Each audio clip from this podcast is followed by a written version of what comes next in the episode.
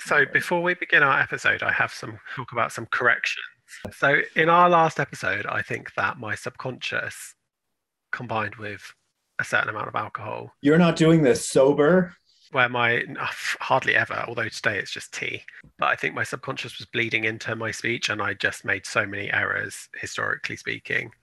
Um, so I would like to clarify a few things. First of all, I intro- introduced the concept of orangeries. I said that Queen Victoria came up with the idea. That was a load of absolute bullshit. She did have one, don't get me wrong, she had one, but they were a much older idea and they were probably invented by the French. Honestly, that makes a lot of sense. Yeah, but uh, so that's another one lost to the Franks. Uh, and then the second one is I told the story about the dictionary getting burning, getting burning, getting burnt, Getting Um, burning. that mate. Getting burning. getting burning, getting burning, guys.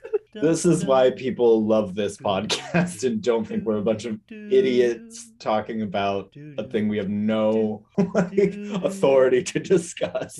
But yeah, so this thing about the dictionary uh, getting burnt is sort of true and sort of not. So the true story is that it was Thomas Carlyle, uh, and he wrote his epic history of the French Revolution, which was like a massive book, and he took it to his friend John Stuart Mill, and the, John Stuart Mill's maid burnt Thomas Carlyle's history of the French Revolution, and he then had to spend years rewriting it. So it's a true story. It's just that it wasn't the dictionary.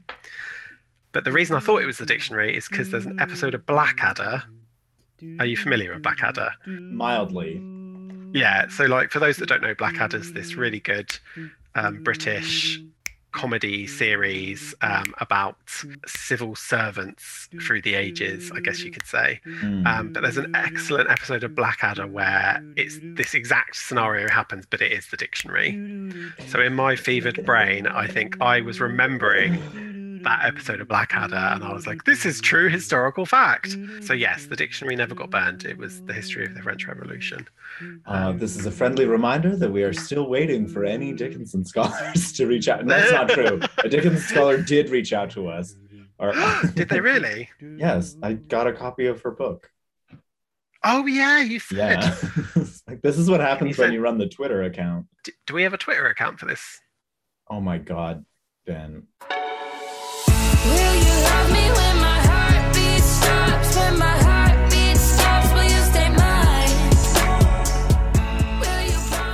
This is Edicts on Edicts. A podcast about Emily Dickinson. But now she sings. Yes, she does. Yeah. She does, yeah. So does the rest of the Dickinson clan, except for Lavinia.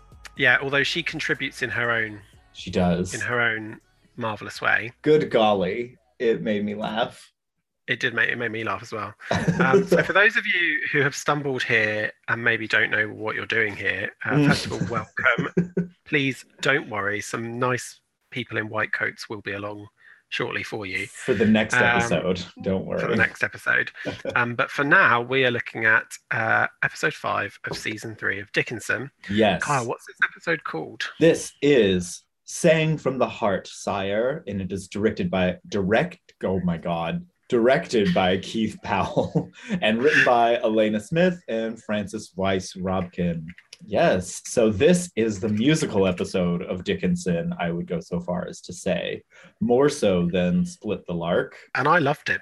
I Me really thought it too. was It's great. So joyful up until that ending where it all comes crashing down the staircase like- in a wedding dress.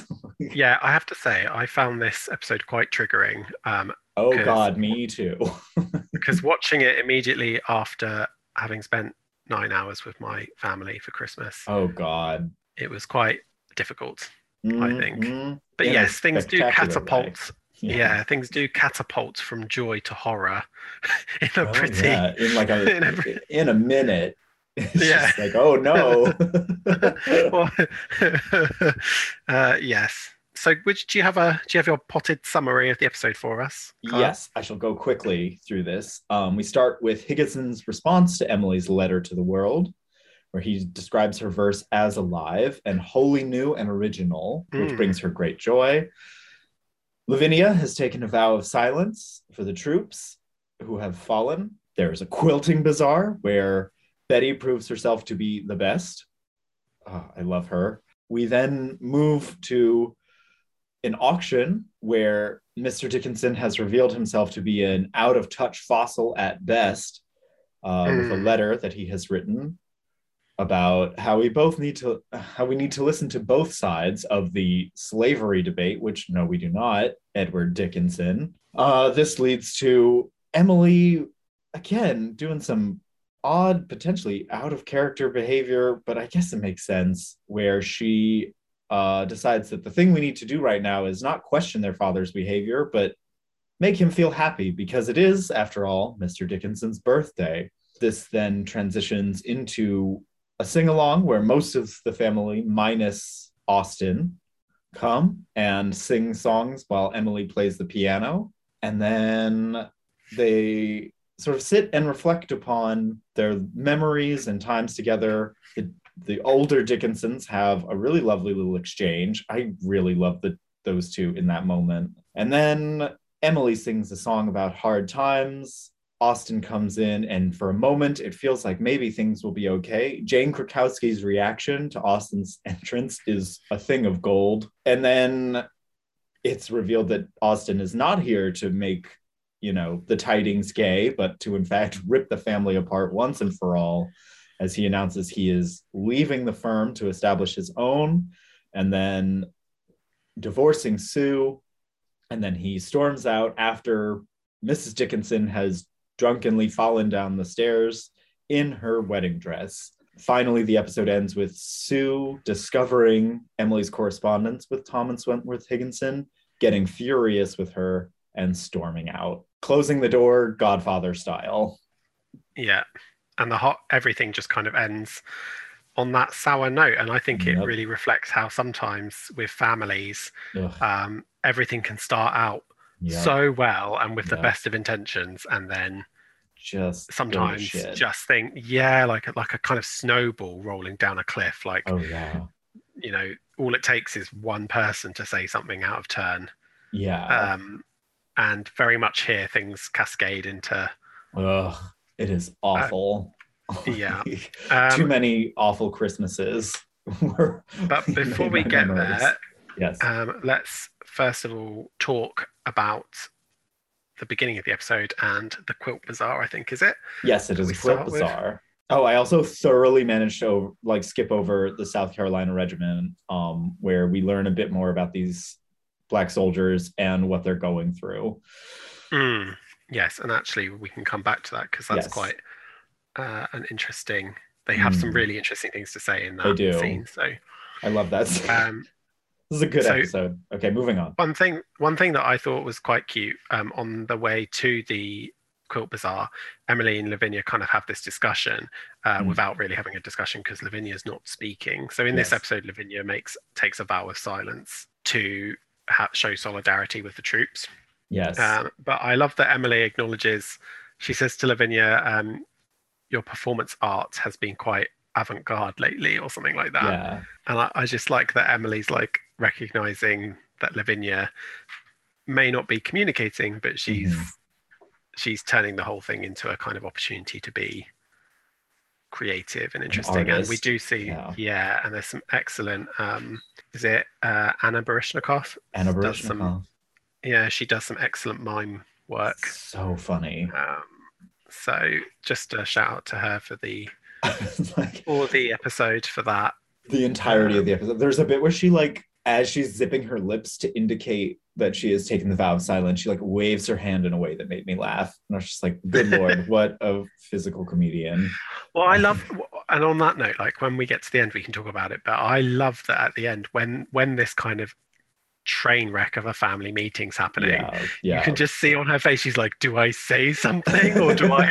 What do I do? what do like, I do just- right now? yeah." She like, there's a bit where she like nearly gets up yeah. to intervene, and then she's like, "No, no, I'll just, I'll, I'll just- I'll just I'll sit just back down again." Gotta keep the vow. Gotta keep the vow. Until the end, where she's just like, this family is insane. Which, yeah. yep. The quilt bazaar sounds like Yes. such a fun idea. I Hmm. nearly want to go down to the parish council office down the road from me and be like, please, can we do a quilt bazaar every year? My goodness. Um, I was like in an episode again filled with amazing outfits though. I was like Betty's outfit.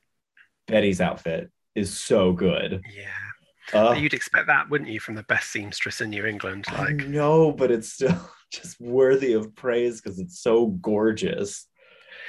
I have to say, like Amherst as a place Mhm. seems really fun to be in. They have all these year-round events. Like they do, like they do like maple treeing, maple and sugaring and maple yeah, sugaring, and they do like um they do like dances and they do They quilt take bazaars, and opium They, do- and they take opium, yeah, and they have seances where actually weird supernatural stuff happens. Yeah. Like, and they burn their church down somehow. well, because of the twins, because of the crazy twins who have their moment. Pyro, they get a- pyromania. Yeah. If I could choose to live in Amherst, I think I would. Because think about the fun social calendar. Like, clearly, a lot of stuff does happen. yeah, right. Um, and it reminds you how, like, back in the days before the internet and things, and before COVID, I was going to say, I think this is also COVID jealousy, where we're like, remember when we yeah, assemble in groups? yeah, where we could Remember- get together and remember community? I loved Abby's feminist baby quilt, where they're like, "That's an awful small quilt. Is it for a baby?" And she's like, "Yes, a feminist baby." what I love is that that then neatly tracks into the next episode and the next time we see Abby. Yes, Um, it's like it I- ends exactly where you would expect for the 1860s. yeah. Um, I do love the quilts. I also Hmm. loved Betty's moment where those two women are discussing her quilt and she says, art doesn't have to make sense. Yep. Um, God. and I love I love that Betty just kind of refuses to To to articulate. Yeah. yeah, like explain herself. She's like, It's it's, it, you you like it, either buy it or don't. You know, Yep. And then all of a sudden, because someone else has proclaimed her a genius, like the two women are fighting over the dress. So, or the quilt rather. Yeah, I mean that's that says something itself about like about the art world, doesn't it? I mean, Mm. as we dive into this, the more I don't know a lot of things, obviously. Um, but like the more I read about NFTs, I'm just like, I hate where society is going. This is stupid. we get the bit where Mrs. Dickinson literally bids for her For her own quilt. The Yeah, auctioneer in that is so fucking funny. Yeah, Um, that's literally how an auction works. That's literally how a civil war works. and then her just flipping also on a dime and being like, I didn't know it was his birthday. yeah. Happy birthday. To me, that seemed that seemed so true to life, though. Like I, Oh, yeah. I love my favorite thing is if you're ever in an encounter with someone you don't know Yeah. and they're giving you like grief for something, just be like, "Ah, "But it's my birthday," and oh, oh, oh, my goodness. I'm so sorry. I had no idea. they always just just guilt trip them. Use it. the, tip, the tip for the episode is. but yes, it's a nice scene, um, Mm. and I like that Mr. and Mrs. Dickinson kind of have this back and forth, um, and you can see that there's a lot of like in endearing affection between them. Mm. And Um, also that Mrs. Dickinson is still processing the loss of Lavinia Norcross Norcross. Yes, yeah, know. and I mean when you're, I think if you lose a sibling, like Mm. it's it would be very hard. I think even if you've in a way, even if you've had a bad relationship with them, I think it's either it's you've had a good relationship with them and then it's that terrible grief, or you've had a bad relationship with them and then it's opportunity lost. You know. Yes. Yeah. So Mhm. either way, it's unpleasant. But yes, especially for I think for sisters who have grown up together, probably a very close bond. Yeah. Um, so Mr. Dickinson gets approached by Mr. Corky. He gets criticised. Con- is it Conky or It's Corky? I want to see. Okay, I really. I mean, first of all, who cares? And se- second of all, oh I god. didn't hear it properly. Uh, But he criticizes Mr. Dickinson's letter. Um, yes. The editor that he wrote. So I want to say we talked about Mr. Dickinson's essays in a previous episode, and they actually come Hmm. up again in the next episode. Um, and in my brief research in the time that I have to prep for these episodes, I have tried to find the essays of Edward Dickinson. I cannot find them. Can find all sorts of Emily's correspondence with people. Cannot find his, which makes all this legacy building real funny.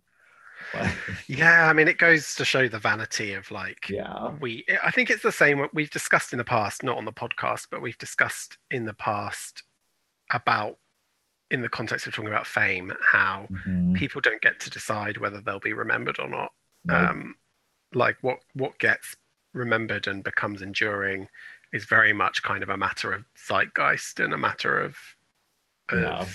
the collective subconscious yes. yeah and like some people go to great efforts to try and secure a legacy of a kind and then Mhm. Rarely lasts more than like a generation or two Yep. And Um, honestly, if your legacy is writing essays about may, maybe let's stop and think about this whole abolition thing. Eh, I don't know if you want that legacy. i don't know but i felt I, so i kind of disagreed with you know when you said that because I don't think that I mean what I understood from from what Mr. Dickinson said was that he was writing about his brother and about how Mm, Americans in the South are still Americans and I Humans, think yeah, uh, yeah, yeah. still people and like because from some of the stuff that he said in previous episodes it's clear that he has this sense of um, yes we're at war but we are all one American family right Yes. so I didn't know whether he was writing and saying we need to rethink abolition or whether he was writing and saying we need to Remember the humanity of our enemy. yeah and we don't really know what Mm. he said um, No. and mr conkey puts it one way and mr dickinson puts it another and yeah it's hard to know but clearly he's made himself unpopular Oh, Um, yes. Persona non grata in Amherst. indeed that's had a big effect on their kind of social standing i would say Mm. but then on the walk back from the From the Quilt, Quilt Bazaar. Bazaar, Yeah. emily and lavinia make this plan don't they to celebrate And Mrs. um, Dickinson, because you need somebody else to talk. Oh yeah, Mrs. Dickinson. Yeah, so that's literally why they did that, though, isn't it? Like, oh, yeah. hundred percent. Um, like, crap, Emily needs someone to talk to. Let's just put Mrs. Dickinson in the scene.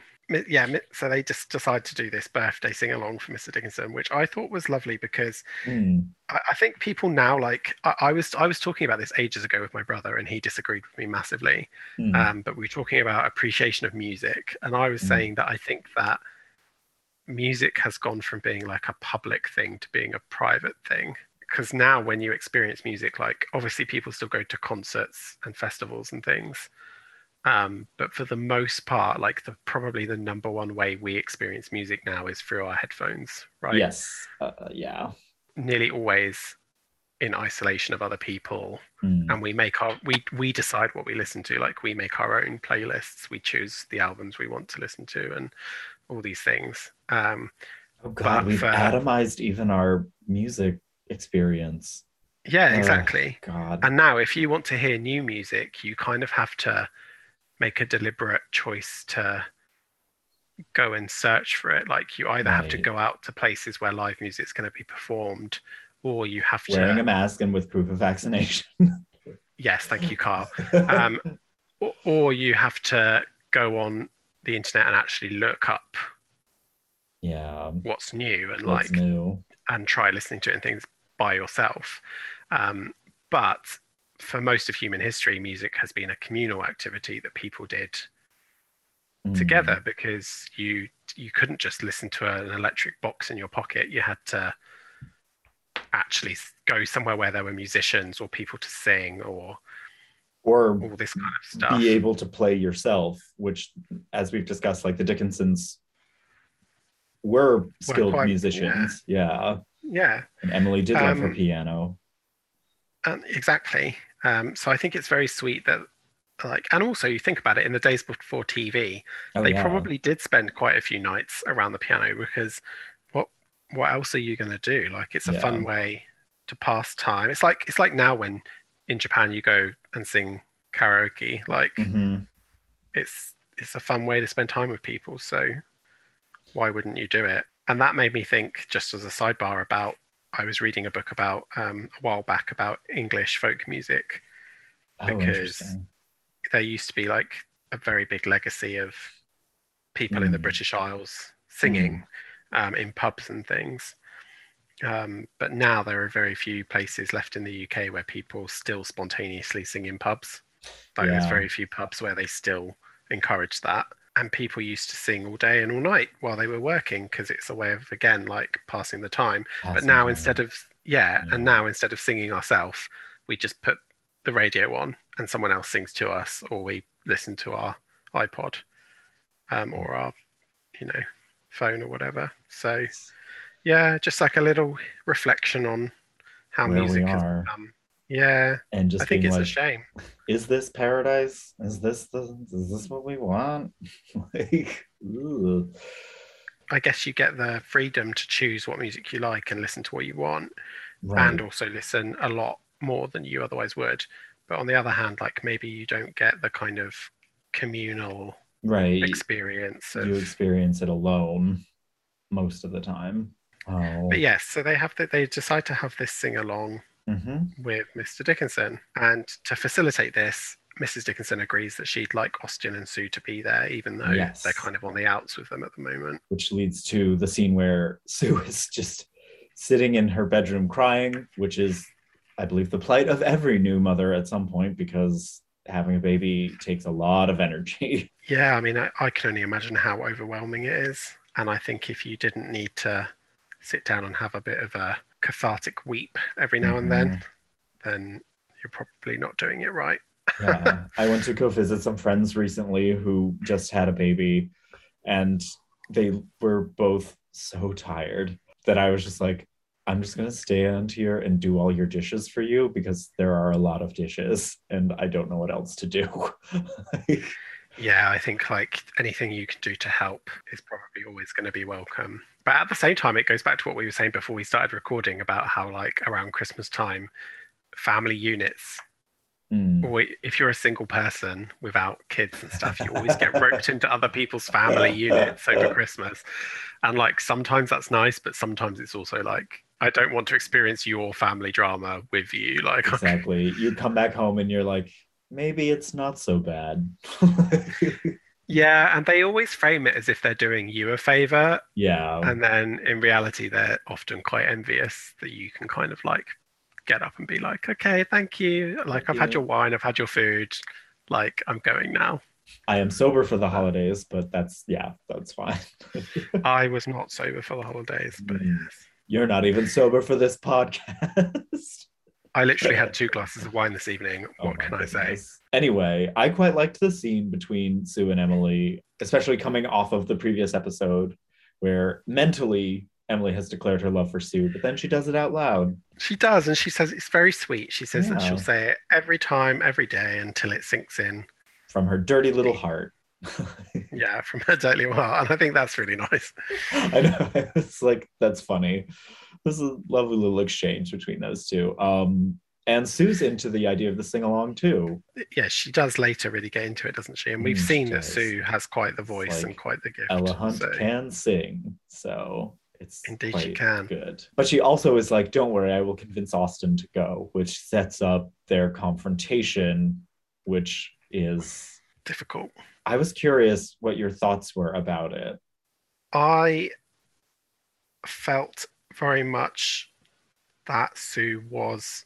I think it, they were both of them were in the wrong, obviously, in a- Hmm. in different ways. But I think that Sue exemplified the fact that patriarchal ideas infect everyone and not just men, and that I felt really sorry for Austin because he's that she's just been talking to Emily about how overwhelmed she feels hmm and then he's there saying i want to help and she's basically saying No, no that's not for Um, men to do. and it's so like it's so horrible to austin because he's a more sensitive guy and he's there Mm. saying like i really want to be there for this child i want to be involved like and she's just i mean she's she literally says why would a father ever want a night alone with his baby Yeah. and then she also says that she doesn't trust him to take care of the baby that she won't leave the baby alone with him Which Um, fair, he has not been the paragon of like responsibility this season. That's very true, but I feel like the choice there was leave it with Austin or leave it with two pyromaniac children. this is Um, so, like in that scenario, I Mm, maybe would have been like, I might give Austin the go, and then Yeah. the pyromaniac children can like hover I know. without matches. Ugh. so I did feel Sue was very harsh there, and actually that she undermined her original message, which was Hmm. come with. She didn't say like, "Come with me to this nice party." She was like, "Go get dressed. We're going to this party." Do this. Yeah. Um, obviously, he was also a dick because he was like, "I'm not going," and digging his heels in and stuff. But I mean, he is also on the outs with his family, and he doesn't have to go. Like, there is that like he he's considering that while his method and behavior probably isn't good the point Mhm. he's making is also valid i think that maybe she shouldn't be in the position where she's criticizing him for choosing not to engage with his toxic relationship with his father. and also if he's not going to enjoy it Right. and if it's going to cause sit- more problems Like, Sue, what do you think this ends with? He's just going to get drunk and angry there. so i feel like in this case sue was kind of thoroughly in the wrong he was wrong as well but yes. she was definitely kind of putting him in an unpleasant position and then as i say like she'd just been crying about how she wants more support and then she's down support. turns directly turns down support from the one person who is most entitled to give that support Hmm. No one is a hero in this scene. no exactly it's not good and i and i and i do want to say that like in my time working with the homeless i knew so Mm. many men who had Mm. lost their home through divorce Mhm. and then who had been through the law courts to try and get time with their children. Um, and for a lot, you know, some of these men, of course, had like drug problems and things like that. But for some of them, they didn't really have any significant addiction problems or anything like that. Their problems were financial in nature and they'd been disadvantaged through divorce and they didn't get the chance to see their family. Mm. Um, and it's one of those things where, for the large part, society benefits men, but there are particular areas in which it's massively skewed the other way. Um, and one Mhm. of those is childcare, basically. It's I mean it's definitely the same here where women in divorces are primarily advantaged, especially if the husband is foreign. There's a whole thing right now with um, a Frenchman who is protesting to get uh, custody of his child. It's a, quite an ugly case here at the Mm. moment. Yeah, no, it's it's quite sad that like Austin can't get what he wants. Sue is turning down what she wants because she thinks there's a right way of doing things. Yeah, it's not pleasant. No. Um, Patriarchy fucks everyone. Is the point of this scene. like, Yeah, the, this these ideas about gender and things curtail people's freedom all around, all Yep. around, not just in one way. We also had the scene, I think, before that with Yes. uh, Henry's English class, right, for the Yes, black we do. troops. mhm. And doesn't Henry go and visit Higginson for this scene, or am I getting mixed up with another one? So Higginson, he's Henry starts by visiting Higginson. Um, Oh yeah, and it's so embarrassing because Yes. Higginson's like, "What's up, my brother?" and things ugh. like that. Oh and I god! also just my notes are just like, and Higginson, instead of taking any responsibility, reads instead from Emily. Cool. Like, But also, my question, my question is, why isn't Higginson going out and talking to these Yes, troops? Like, aren't they the supposed to be his? they are under Unit, his command. Yeah, can't he go and? I mean, did you know about very like, like this is a tangent, but like Washington for his, you know, we in America obviously venerate him as like an amazing person all around, but like was generally kind of a bad military leader at the start of his career. Like oh was just really? was just given a command because he was a rich white dude, fucked up like disastrously the first time through, and then just kept failing upwards. So till he became the president. I mean, that does happen a lot. Like, I think Aw. that's the standard thing. I remember because I, I said this before, but like I've just finished listening to a bunch of I can't remember which university it was, but this American lecturer doing a series on Victorian Britain, Mm. and he was talking about the British Army and how like one of the things that made colonialism so so effective was that midway through the 1800s the British Army decided to stop giving positions out on the basis of class and start Oh. giving them out on the basis of merit instead Wow. Okay. and that and that difference was what allowed them to be so effective in places like India and and things like that Oh boy. compared to other European compared to other Hooray. European armies. Yeah, I'm not saying it was a good thing. I'm just saying that that's like compared to other European yeah. military forces at the time. But to start with, it was all like you're a rich white person from a noble family here, be in charge of this army. this command. Um, Yeah, and that never went very well. I was um, reading about queer men in Japan, and like I guess parts of the country during the Meiji Restoration became famous for like that's where all the gay men live. Uh, it was mostly in Kyushu, but like that's also where they ran the navy, or like a big chunk of the navy, and um, that makes sense. primarily before this time, like the Navy wasn't known for being full of gay men the way it is in the West. But like after this, basically the guy in command of the Navy just started appointing all of his gay friends. And that's where the Navy of Japan became known for like male to male sexual relationships. And I was just like, oh, funny that. I think it's because every sailor knows that their true wife is the ocean and that no other woman will ever do. So Mm, so I guess I'll just like, have sex with this man next to me and yeah, be emotionally married to the ocean. yeah, Sure. that is legit how it works. we are so far off. Oh my god. Anyway, um, so one of the interesting things, like when Higginson obviously gets asked about the weapons and things, he said it's in process, yeah. um, which I feel like is one of those filler things that Mhm. people say when they don't want to give you a definitive answer about something. And, like we're it's um, pending. We're waiting. Yeah, it's pending. And like when Henry goes back to relay this to the black troops, I think one of the most interesting thing that the the men were saying is they said like, "Oh, an infinity of white men yeah stand before us," and and this thing.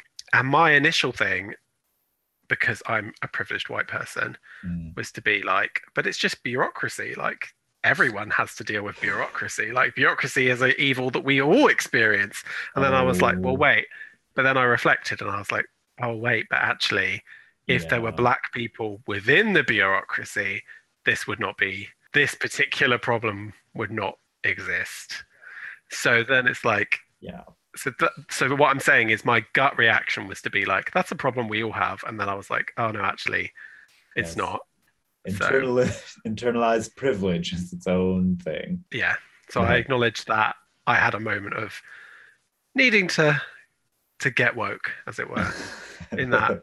i was like wait but oh no i was like Oh. oh yeah that's racism I'm part of there it is. I'm part of the problem. yeah i was like oh that oh no okay I do want to say I like the fact that the troops, when they are introducing themselves, talk about their interests as individuals and not any sort of cliched idea of white supremacist cinema that has informed our concepts of the Civil War. It's not like they're a support group and they're standing up to discuss their experiences of racism like Right. they stand up and introduce themselves and they i love the bit with like um, michael jordan Michael, whoever in the writer's room came up with the Michael Jordan bit is a genius. It's fucking hilarious. and I love how like um how that guy, I can't remember his name, but he predicts the future. Erasmus, he's my favorite. Erasmus, yeah. Erasmus and then the other so guy's like, and then the other guy's like, that's black excellence. I was like, oh yeah, that's fair enough. Like, Oh god, everything Um, out of Erasmus's mouth is G- it's so good. Like I would I would kind of accuse it of going into that cliched trope of like the magical black person. but also they're having more fun with it and it's not about like a white person's relationship to the black person. So yeah, exactly. So it's it kind of it, I think it lampshades mm, that rather than being that, For if that makes sense. So yeah, I thought that was really good. So yeah, then they have their sing along they go to the sing along, which household. is done as a like they clearly put the camera on a track and are sort of tracking through and matching everything. I loved how this was done where So did I. It's like it's not a montage, but it's like a series of little clips, isn't it, of mm, of each one Of singing a song. a different song. Yeah, Yes. and I did wonder, like, when I, as we've been recording this podcast and watching the show, Mhm. I'm really impressed that they seem to have just kind of carried on despite COVID. Yes. And we do have lots of scenes where people are close to one another and talking and Mm, and I was always like, did they all isolate together or what did they do? Like I right. I I have no idea how they managed it because it's a quite it's not a massive cast, but it's quite a, at this point. There's a lot Mhm. of side characters and and bits and pieces and and guest stars and Mhm. stuff. Mhm. Um, and I just wondered how they managed to pull that off. Really, so good job to the cast and crew. I was going to say, having been on a few jobs, like larger scale jobs in the current era, there is a lot of testing, like constant testing, um, Mm. to ensure the safety of people on set. So I'm sure that is part of it. But yeah, like these people are close to one another. They're singing. They haven't kissed, which it was funny because again, I am the sole Twitter person, obviously, of this podcast. Um, Mhm. And they did talk about how at one point they wanted Sue and Emily to kiss in that scene together earlier, but they decided not to because of safety. So Yeah, and you can understand that. for sure. Um, yeah, it does. I mean, here in the UK, just as like another. I know, I know, I keep doing sidebars. sidebar. Sidebar. There's a um. Take your really shot, famous- everybody. He said sidebar again. Oh God! Don't make a drinking game of this podcast, please. I dread to think of the like Oh. bad vocal habits I get into. Nobody is Um, listening to this sober, I guarantee. um, there's a really famous soap opera here in the UK called EastEnders. They produce, they they film, they record and release one episode. I think it's every weeknight, every week, and they kept going throughout the pandemic. Wow, wait, even in the Um, early days? They they had a brief Okay. break, Okay. very okay, brief break, uh, and then they kept going. So I think it's yeah, and then every year they do several live broadcasts. Okay. where it's they obviously they broadcast it live so it's a bit more like a play than anything but Mm, mm, mm. literally like outdoors and indoors and they don't really have they have like one massive set basically which is but anyway they just kept going through the whole pandemic but you could tell that things were different because it was so weird because everyone was like never got more than two meter the actors never got more than two meters close together Wow. so you had all these scenes where, like, in normally in normal circumstances, people would behave differently, but instead they're all standing two meters apart. And they tried to do people kissing, but they would do it by like shooting Oh. from behind the person, Ah. and then like so it looked it looked so obviously fake. right. Um, but yeah, it was just a really weird like way of doing it. But props to them, they kept going and putting episodes out. So um, so they do have this lovely sing along, um, Mm. and they sing a variety of different songs, and yes. some members of the family dance. Um, and I think we had kind of we we and actually all all of the Dickinson family, all of the actors sing quite well. Mm, Um, even even Mr. Dickinson, Mr. Dickinson's out there. Yeah. he yeah he, he sings quite well. Yeah. Yeah, it's pretty good. But yeah, I, I thought we had two particular songs that were very lovely, which were obviously Ella Hunt singing, um, and she just has like such a such a lovely Yeah. voice, you know. Like, I mean, I don't don't know what her background is, but Ella Hunt. She actually, I think her first big movie was some sort of zombie musical set at Christmas in Scotland somewhere. So she sings, she has been singing for almost her entire career. And she did Yeah, I release an EP. So go stream Oh, that in your headphones so that you don't have to talk to people anymore. she was in Les Mis. That's interesting. Oh, in the movie? In the film, yeah, she didn't have like a named role. She but she was singing in it. I didn't like the movie, but good for her. Hmm, there you go. Interesting, Yeah. isn't it? But yeah, and then also we actually had a lovely song from Hailee Steinfeld as oh well. God. I think this is Um, where I cracked in this episode. I I mean, so I say lovely. I didn't really like the song I- personally. really? Yeah, I, it's not. It wasn't my kind of. Do you song. know anything Um, about uh the man who wrote it? No, Okay, so Hard Times Come Again No More is written by Stephen Foster, who is like one of the earliest super famous American composers. He was known like on both sides of the Atlantic. Um, he's the guy who wrote like Oh Susanna and Camptown Races, Beautiful Dreamer. Any of these? ring a bell? Right. But yeah, Hard Times Come Again No More is another one of his big hits, and it is still covered today. So, wow, I am shocked that you were like, I don't know about this one. No, I just didn't. It, yeah, it didn't appeal to me. I think perhaps the way it was sung, it was very. I felt like it sounded very modern, um, even Hmm. though it's not, and that maybe created like a, a moment of dissonance for me. Interesting. um, But Hailee Steinfeld does have a beautiful voice, and I thought it might be worth just taking a moment to talk about her musical career. Actually, oh, this is a direction I did not anticipate us going.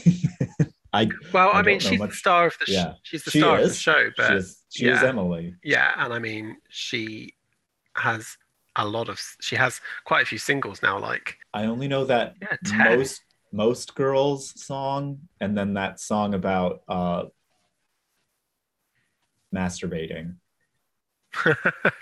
It is. I mean, but I have, to, I have to say, I've writ- I've written to like, um, I've written. Sorry, I don't know what's going on. I'm tired. I've listened. I've Okay. listened to actually a surprising amount of Hailee Steinfeld stuff, and I I like her wow. music. So Oh. I think that that's worth. If anyone doesn't listen to her music, it's worth going like on Spotify or YouTube or whatever. Yeah. and just checking it out. And she said in interviews that she's um, wants to lean more in that direction in her career. I Um, read somewhere that actually working on or like learning about Emily Dickinson made her want to like focus more on that, which I was just like, cool. Emily Dickinson is inspiring people all over the world, even now. yeah, and you can understand it. Like if you Mm. know, poetry is is song yes. um, in many ways, and like yeah, so I can imagine Hailee kind of feeling like, oh, maybe I could channel some of this creative energy into some lyrics. I actually wanted to go back very briefly and very briefly, it's not going to be brief, I'm warning you now, uh, and talk about the scene that Sue and Emily have in the parlor where Sue talks about safe in their alabaster chambers. Because Oh yes, Safe in Their Alabaster Chambers is the poem that I based my terrible Dickinson spec script about. So oh really? Yes, it is. I was like, I knew they were going to have to do it. I just wasn't sure how they were going to do it. And like the script that I wrote is based on season one Emily, who was far more of a like impetuous brat than uh, Emily is now. Um, so like it was completely different and will never see the light of day. But the poem of Safe in Their Alabaster Chambers is quite interesting Hmm. because one, it was one of the ones that was published while Emily was alive in the Springfield Republican, Right. but it's also one of the few that Emily went back and actually rewrote because Sue did critique it, like she does in the episode, where Yeah. she says, Oh, I think the second stanza, you could get rid of it. And so actually, there are two different versions of it, excluding the Mabel Loomis Todd version, where fucking Mabel Loomis Todd decides to just throw all of it together. Why Oh not? God. Ugh, Mabel. Oh. Yeah, so there are two different versions. Emily wrote one. It was published anonymously, and people think that likely Sue submitted it to Sam Bowles anonymously. And then Emily went back and rewrote it after receiving this letter from Sue, which I find fascinating. I'm just going to read a little bit of Sue's letter to Emily critiquing Safe in Their Alabaster Chambers, version one. Yeah, please do. I am not suited, dear Emily, with the second verse. It is remarkable as the chain lightning that blinds us hot nights in the southern sky, but it does not go with the ghostly shimmer of the first verse as well as the other one. It just occurs to me that the first verse is complete in itself. It needs no other and can't be coupled. Strange things always go alone, as there is only one Gabriel and one son. You never made a peer for that verse. This is a reminder that Susan Gilbert Dickinson is damn smart and is probably the only critic that Emily responded to. Mm. Yeah. I, I mean, looking looking at the poem Mm. itself, it I can see exactly what she means. Like she, It's interesting to me because I actually like the rewrite um, that Emily does, and I think that works better. Because I, I should we go into the poem now at this point? yeah, we can go a Alright. little bit into the poem. yeah, Yeah. yeah, yeah. Because so I'll just read the first version, and then I'll read the second version, and we can talk very briefly about them. So, safe in their alabaster chambers, untouched by morning and untouched by noon, sleep the meek members of the resurrection, rafter of satin and roof of stone. Light laughs the breeze in her castle above them, babbles the bee in a stolid ear, pipe the sweet birds in ignorant cadence. Ah, what sagacity perished here. So that is the first version Mm. And the second well this i'll just read the second stanza of the other version that she rewrote. And it is grand go the years in the crescent above them.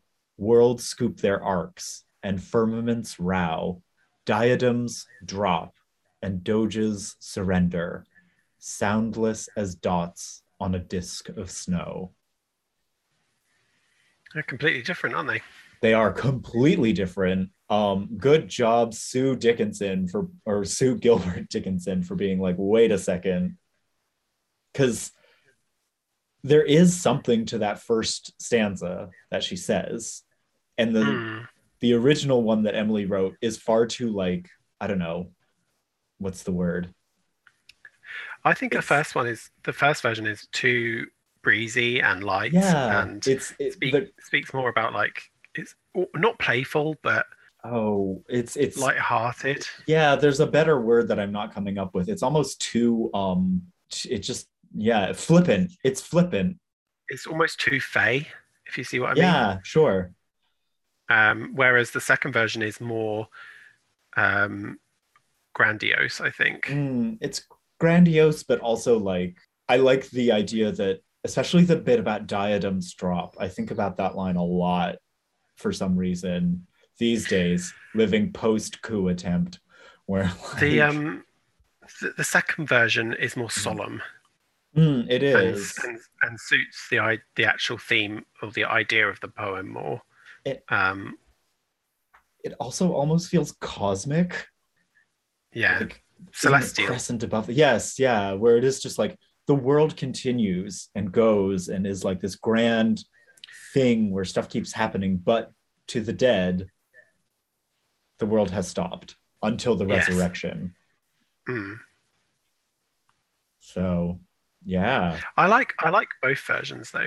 i understand i mean emily is a good poet she's Yeah. great but i think sue is right in saying that the the light-hearted flippant first version isn't quite right Mm. So yeah i don't know it's i got really into in college um yeats had a version of sailing to byzantium which Hmm. starts with the line like that is no country for old men um which is where Hmm. that comes from but like Right.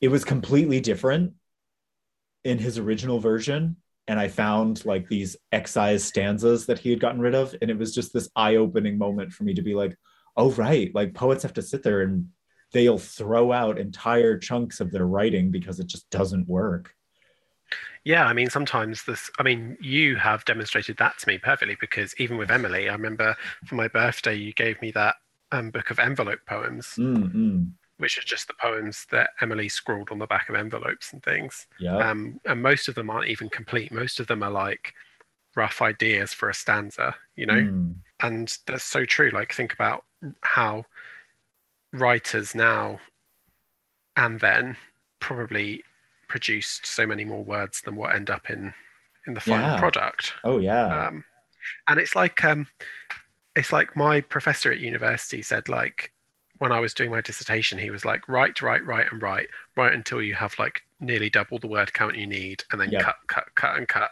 until you cut down to the bone of what's most important, basically.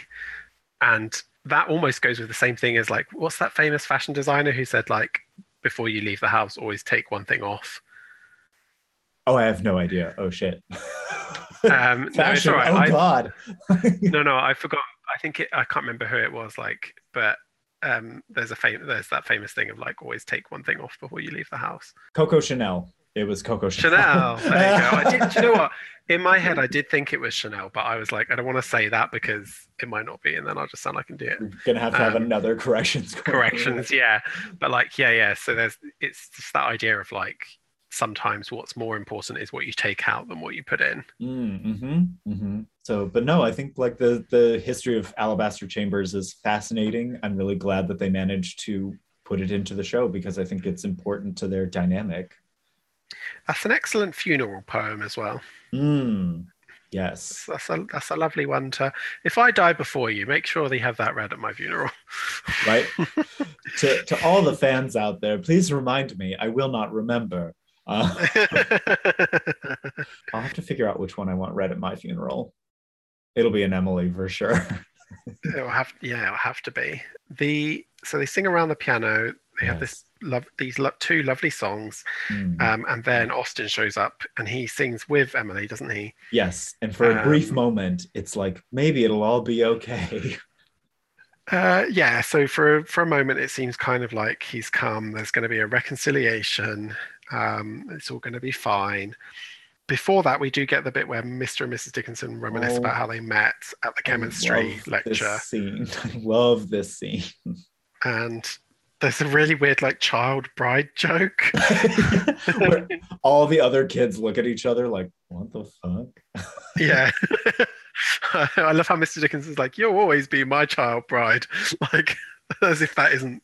It's Really such a, like, gross. but it's also like such a joke that someone would make. Ugh, Yeah, it's exactly the kind of thing that like. Um, fucking boomer. Anyway, wait. Also, one other thing. For hard times come again no more. I did find that apparently during the Civil War, the soldiers would sing their own version of it called "Hard Tack Come Again No More," which is funny. what, what hardtack? hardtack are like old biscuits that they would use for like food. So they're like, God, we Ah, don't want to eat any more of these old biscuits. It's a joke about scurvy. Got you. It's- no, it's not about scurvy. They're not getting citrus. they all have scurvy. That's what I'm saying. It's a joke about scurvy. So yeah, Austin comes in and sings with Emily. Isn't there's this bit where just before this, I think the first thing that shows that this isn't going well yeah. is that Mr. Dickinson says like that. Doesn't he say like that's a lovely song that you can teach your? Oh, the two of you could You're- teach your child. And Sue says, "You mean me and Emily?" And he says, "No, I mean you and Mm. Austin." Uh, And it's like that is the yeah. that's the beginning of the descent into hell. Yeah, basically. oh God. so first of all, I think that speaks so much to where Sue's headspace is at, and she's lucky that she doesn't end up in an asylum after saying something like that. She would have up until like the what, the 60s or the 70s. Yeah.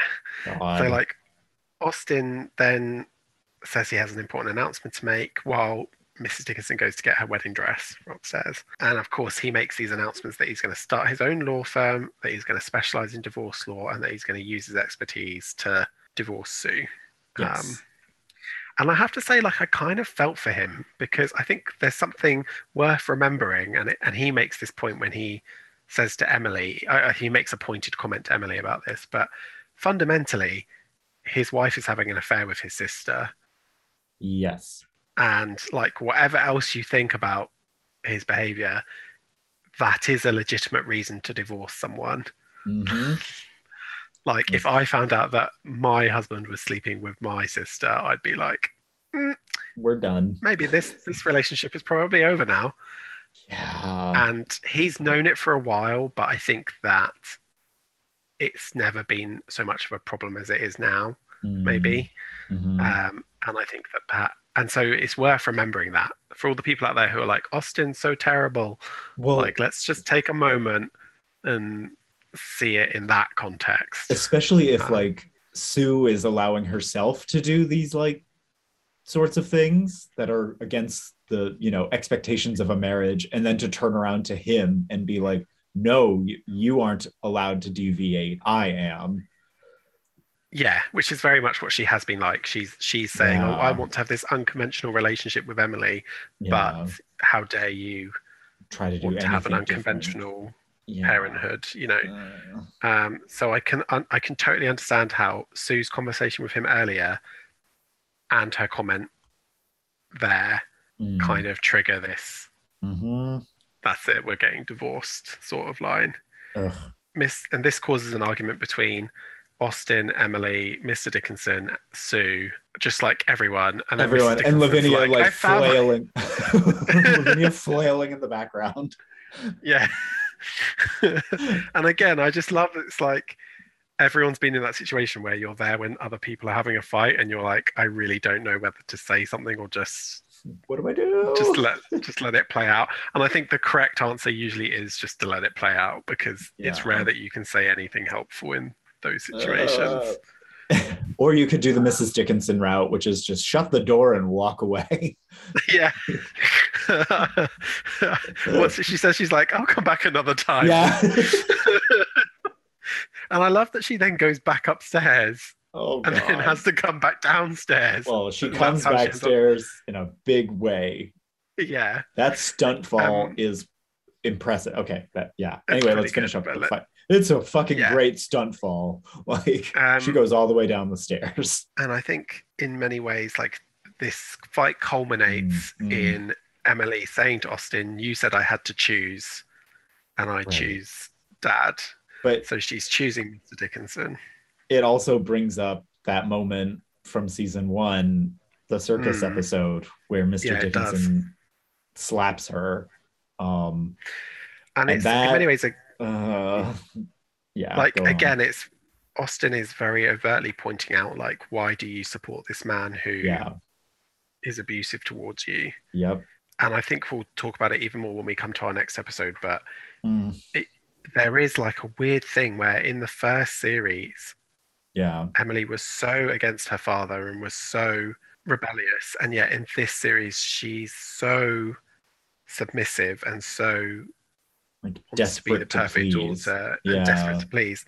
And the result of that is that she is blind to the fact that maybe Austin, again, as much as his behavior is unacceptable and he is struggling with alcoholism and things like that, Mhm, he is perhaps still correct fundamentally. mhm. Um, and she's just kind of can't see that. So Yep. But like, I don't know. Abusive relationships mess people up. It's bad. It's really they bad. do, they do. And also, like, it's difficult because I think, especially in families, like the line between the line between, I'm going to sound really crazy saying this, the line between intimacy and manipulation is very thin. I think that's true in Um, romantic relationships and friendships as well, honestly. It is, it is, and I think um, in families it's very it's very hard sometimes because we all the thing about when you're intimate with someone in whatever context Mhm. is that at some point inevitably you are going to say something or do something hurtful to one another Yes. um, and that doesn't necessarily constitute abuse that's that's human nature like you you can't be perfect to everyone all the time Mhm. um, but the difficult thing with family is that sometimes it's so hard to know where the line has been crossed over from from that, from being flawed humans who say hurtful things sometimes, to active gaslighting and abuse, and Yep. yeah, it's very hard to tell sometimes. Yeah. Um, just speaking as someone who who has done a little bit of social work, and it's so hard to know Mhm. whether a relationship is abusive or whether it's just that Like, people are in a dark place and aren't functioning very well and yeah. So It's it's it's uh it's a ugly moment. so austin leaves Yep. after emily has made this decision and then mrs dickinson oh no mrs dickinson falls down the stairs and then austin leaves Yeah, which um, I did laugh at. Like, man, he does not go to check on her at all. He stays at the no he's door. just like jesus christ is what Yeah, he says he's As jesus he- christ as he storms out. Ugh. Which is what I say whenever something really bad happens. I'm like, Jesus Christ. Um, that's that's what I say. When I stub my toe, I'm like, Jesus Christ. My catchphrase is um, or sometimes I sometimes I even resort to Jesus, Mary, and Joseph. Oh wow. Yeah, when it's really bad. you are an old man. Uh, or I say, or I do say sometimes. Also, I've been known to say, uh, "God help us," which is my favorite. That's my favorite one. That's when That's- someone's doing something really bad, and I'm like, "Oh God help us." I should use that one. Yeah, you should. It's, it always makes people. God help it always us. makes people doubt themselves God if they're like us. doing something embarrassing, and then you say like, "Oh God help us." I'm like, oh, like, "Oh." what have I done? Um, yeah, so that's kind of like nearly the end of the episode. yes, but we have one has- last awful confrontation. We do, and this one is the most telling of all. Ugh, Um, is it? uh, well, no, not really, but it's. no, I feel like the dramatic. Austin one. Anyway, yeah, it's like I feel like the Austin one is the bigger one, but sure. Going to go along with Um, this. I think it's really a sign of sociopathy that Hmm. Sue's husband has just said he's going to divorce her, but the thing she's really upset about is these Dickinson letters. Because she's like, oh, I don't care about. She literally says, she's like, I don't care about Austin. She's like, but you need to explain this letter to me, please. what the fuck? And I was like, that's that's a certain amount of uh, I mental of that. gymnastics. That's fucking hilarious. I was just sort of like, oh, weird priorities to be like, how dare you share this poem as my baby is over in the other room with the pyromaniacs and my alcoholic husband. exactly. There's, there's a as I say, there's a certain amount of mental gymnastics going on there. Um, because if it was me, I'd probably be shaking her and be like, "You're, you're getting a divorce." in the 1860s in the Civil War with a baby. So anyway, Emily kind of goes up there, and Sue, what is it? Sue says to her, she's like, "You need to explain." How could you send this to a this like all anyway? Yes, go on. No, I was just gonna say, like, she's very dramatic. It's kind of like she's like, "How could you write to this yeah. man?" Right. And you it's don't like- mention me. Like, oh yes, my yeah. brother's wife who I'm fucking also critiques my poems. Yeah, it's like, how can you put that in the letter? I know. Dear Mr. Higginson, despite my incestuous union with, I- with my, like, I do not have anyone with which to discuss poetry. Would you do me the honor? Oh my god. I I maybe we should just write this off as like Sue has baby brain at the moment and is not well rested. And I put in my notes, I put, I put, does this count as cheating? Exclamation point, question mark, underline. right? Like Austin is literally being cheated on and is like, well, I will take these steps to e- e- extract myself from this situation. And Sue is like, you sent How a dare you. poem. Yeah. you sent a poem to someone. And then she says very, she does, so I think there's two profound things Sue does say to Emily. Mm, mm. Um, and the first one is she says, ever since I had a baby, it's like I've ceased to exist. Yeah. Um, and I think that's an experience that probably a lot of parents can hmm associ- can can identify with because I think sometimes when you have a child, not only do you have to sacrifice so much of your own time and energy to the child, but also everyone in your life kind of becomes more interested in the child. Well, and also like you spend so much time taking care of the baby, you aren't taking care of yourself. Mhm. Again, I went to my friend's house and spent the time doing dishes because like they literally just didn't have any. And like then I left. Like it wasn't like how we interacted before, and it'll never be that way again because they have a kid now. It is a lot of time and energy. And if Emily wants to devote her time to her poems, like she's not going to be able to see Sue the same way. That's just growing up and it fucking blows. As Sue says earlier, life is hard for all of us. Yeah. I think the second thing that Sue says um, is both insightful and Mm. hypocritical. Um, yeah. she says you think you're fighting she says this she says you know both emily and austin have something in common which is that you think you're fighting for something but really you're just running away As Sue runs away. As Sue literally fucking runs away. Yeah. Um, and I wanted to kind of say like that might be accurate, and we can discuss why that's accurate for Emily and Mm. for Austin. But it's Mm. accurate for Sue as well because Sue has literally in a previous episode been like, Emily, imagine if we yeah. became lesbian wives and we ran away and took this baby to the Yeah. forest and like it, that everyone is doing this at the moment Um, Again. and i actually think austin again i sound like i'm singing his praises but in this episode i think he's maybe the one person who's turned around and been like this is the solu- th- like these are the steps i need to take Yeah. to solve my problems now Yeah. Well, this is one set of steps I can take to get out of this situation. yeah Yeah. Like, mm. i mean do you think emily's running I don't know. I don't. She has decided to devote her energy to her poems. She has made that clear to Sue. Sue has made it clear that, like, her baby is the most important thing in her life right now. She has articulated a fantasy that Emily cannot participate in if she wants to do her poetry. Like, Mm, I think that in this situation, Emily isn't necessarily running away, but she's also not running to Sue. Like, maybe that's the I- thing is like, it's the yeah. running away from me. Like, you are running away from this relationship. If you're going to earlier in the episode profess your love to me and then turn around and be like, actually, no. Yeah, I think that does that adds to the sting, which is that Emily has on so many occasions said that Sue is her muse and that she loves Sue and all these things, and yet she is then going to someone else and seeking approval. And and Sue does recognize in the letter Yeah. that Emily's language when she writes to Higginson is so almost pathetic. You know? is pathetic. And- yeah. and like and so Diminutive.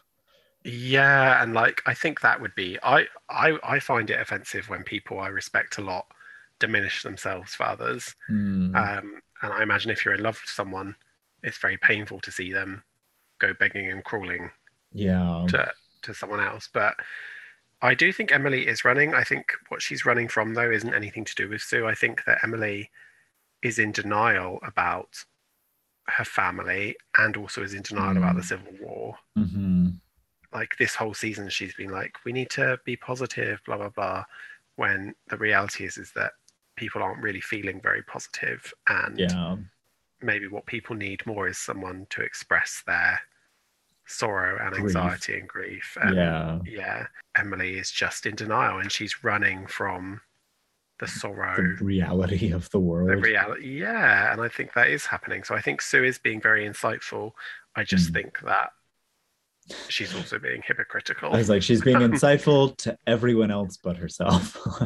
Yeah, yeah, Like, definitely. it's it's like how everyone has pandemic brain right now, and we're all completely out of our minds. Like everyone then had Civil War brain, and was just like, well, I do think like um, that kind of like madness can come hmm, to societies. Like I do believe in the collective unconsciousness. yes, I also believe in kind of group theories around behavior and things. And I just think that sometimes like society. I mean, look at the fucking witch hunts.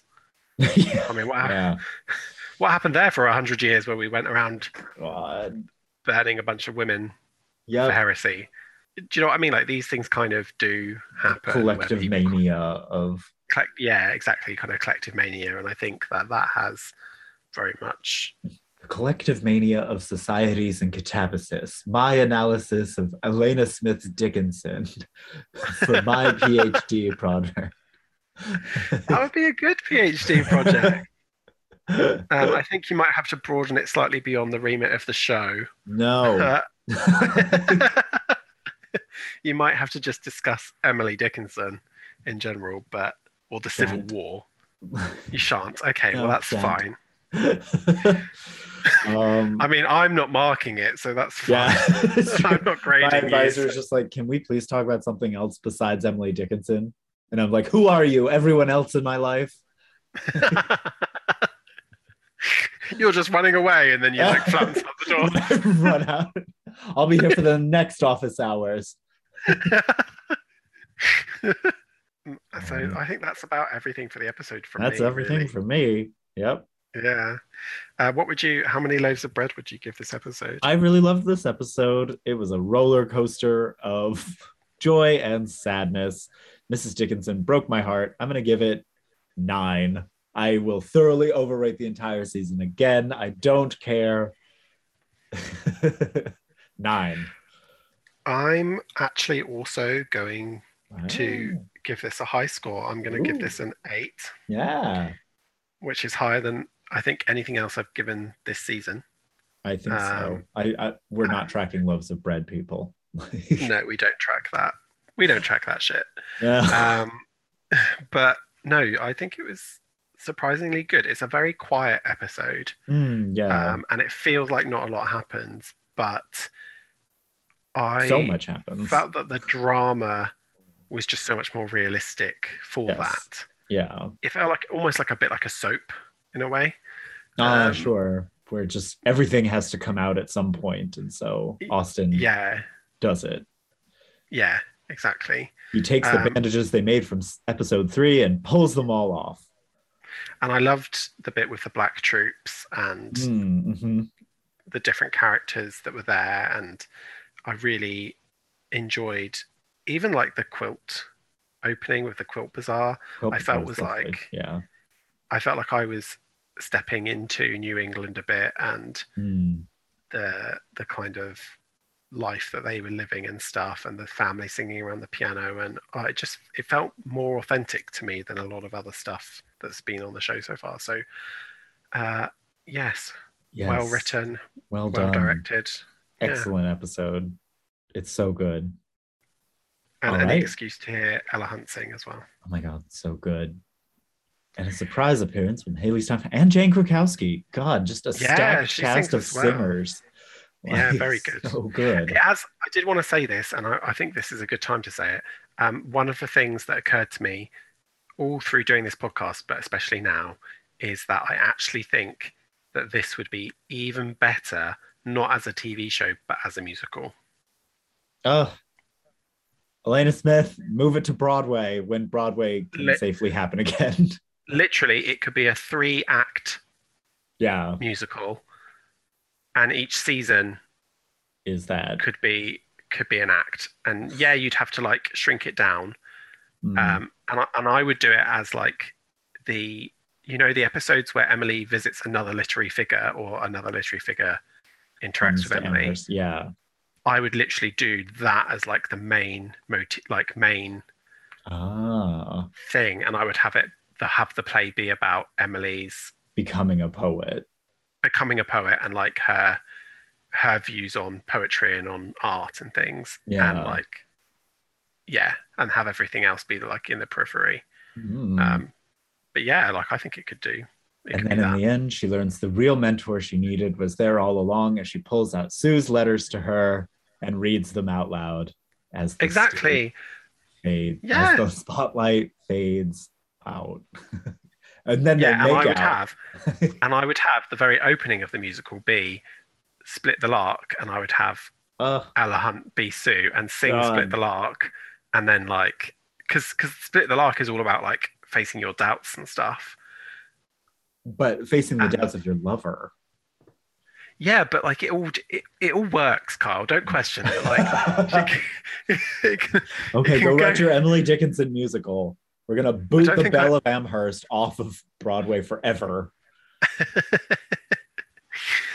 Uh, well then, everyone, thank you very much for listening to our little podcast. Um, I hope that it wasn't too arduous for you. You Mm. can write to us at edicts on edicts at gmail.com, all lowercase. Um, and I may not look at the Twitter, but I do occasionally log in and look at the emails, just say. Yes, Um, and Kyle definitely looks at the emails. so- definitely do. And yeah, if you've got any comments or anything, let us know. Thank you very much for tuning in. Yes. Goodbye.